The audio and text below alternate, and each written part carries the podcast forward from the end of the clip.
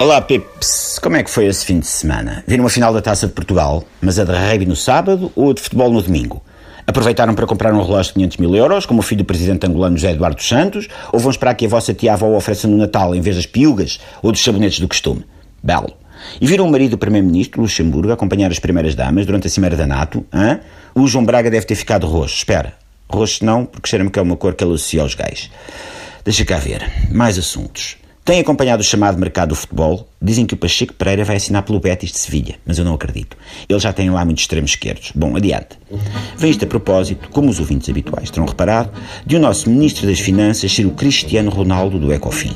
O ministro alemão Wolfgang Schäuble, aquele que parece o Peter Sellers no filme Doutor Estranho Amor, resolveu dizer que o Mário Centeno está para as finanças europeias como o Ronaldo está para os anúncios dos shampoos anti-caspa.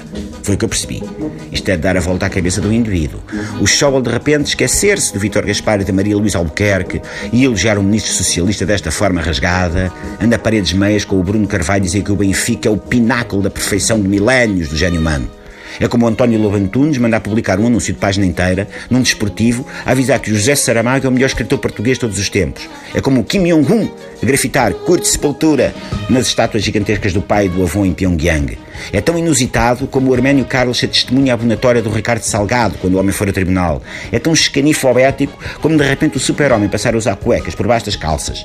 É tão do domínio do paranormal como o Oscar de melhor filme do ano, premiar o melhor filme do ano, ou a burla do PPN de render dinheiro ao Estado, ou António Vitorino a comentar política, ou uma notícia sobre uma modelo boazuda que não utiliza a expressão esbanjar sensualidade. Ou vamos lá, um cozinheiro da televisão que não fala em explosão de sabores. Acreditem, o Schauble a elogiar o Centeno é tão esquisito como uma traça gabar o mata-moscas.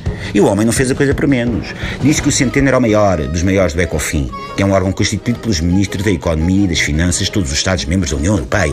É um plantel de quase 60 atletas, pips. Uns são carregadores de piano, outros são os chepos do pioriu, outros ainda dão uns toques na xixa, e há um ou outro que tem mania que é o Éder, mas só apenas um, e tão somente um, é tal e qual o Cristiano Ronaldo, o Mário Centeno.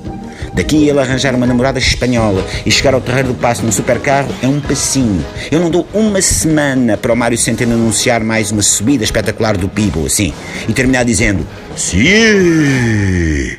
Até amanhã, Pips. Sim!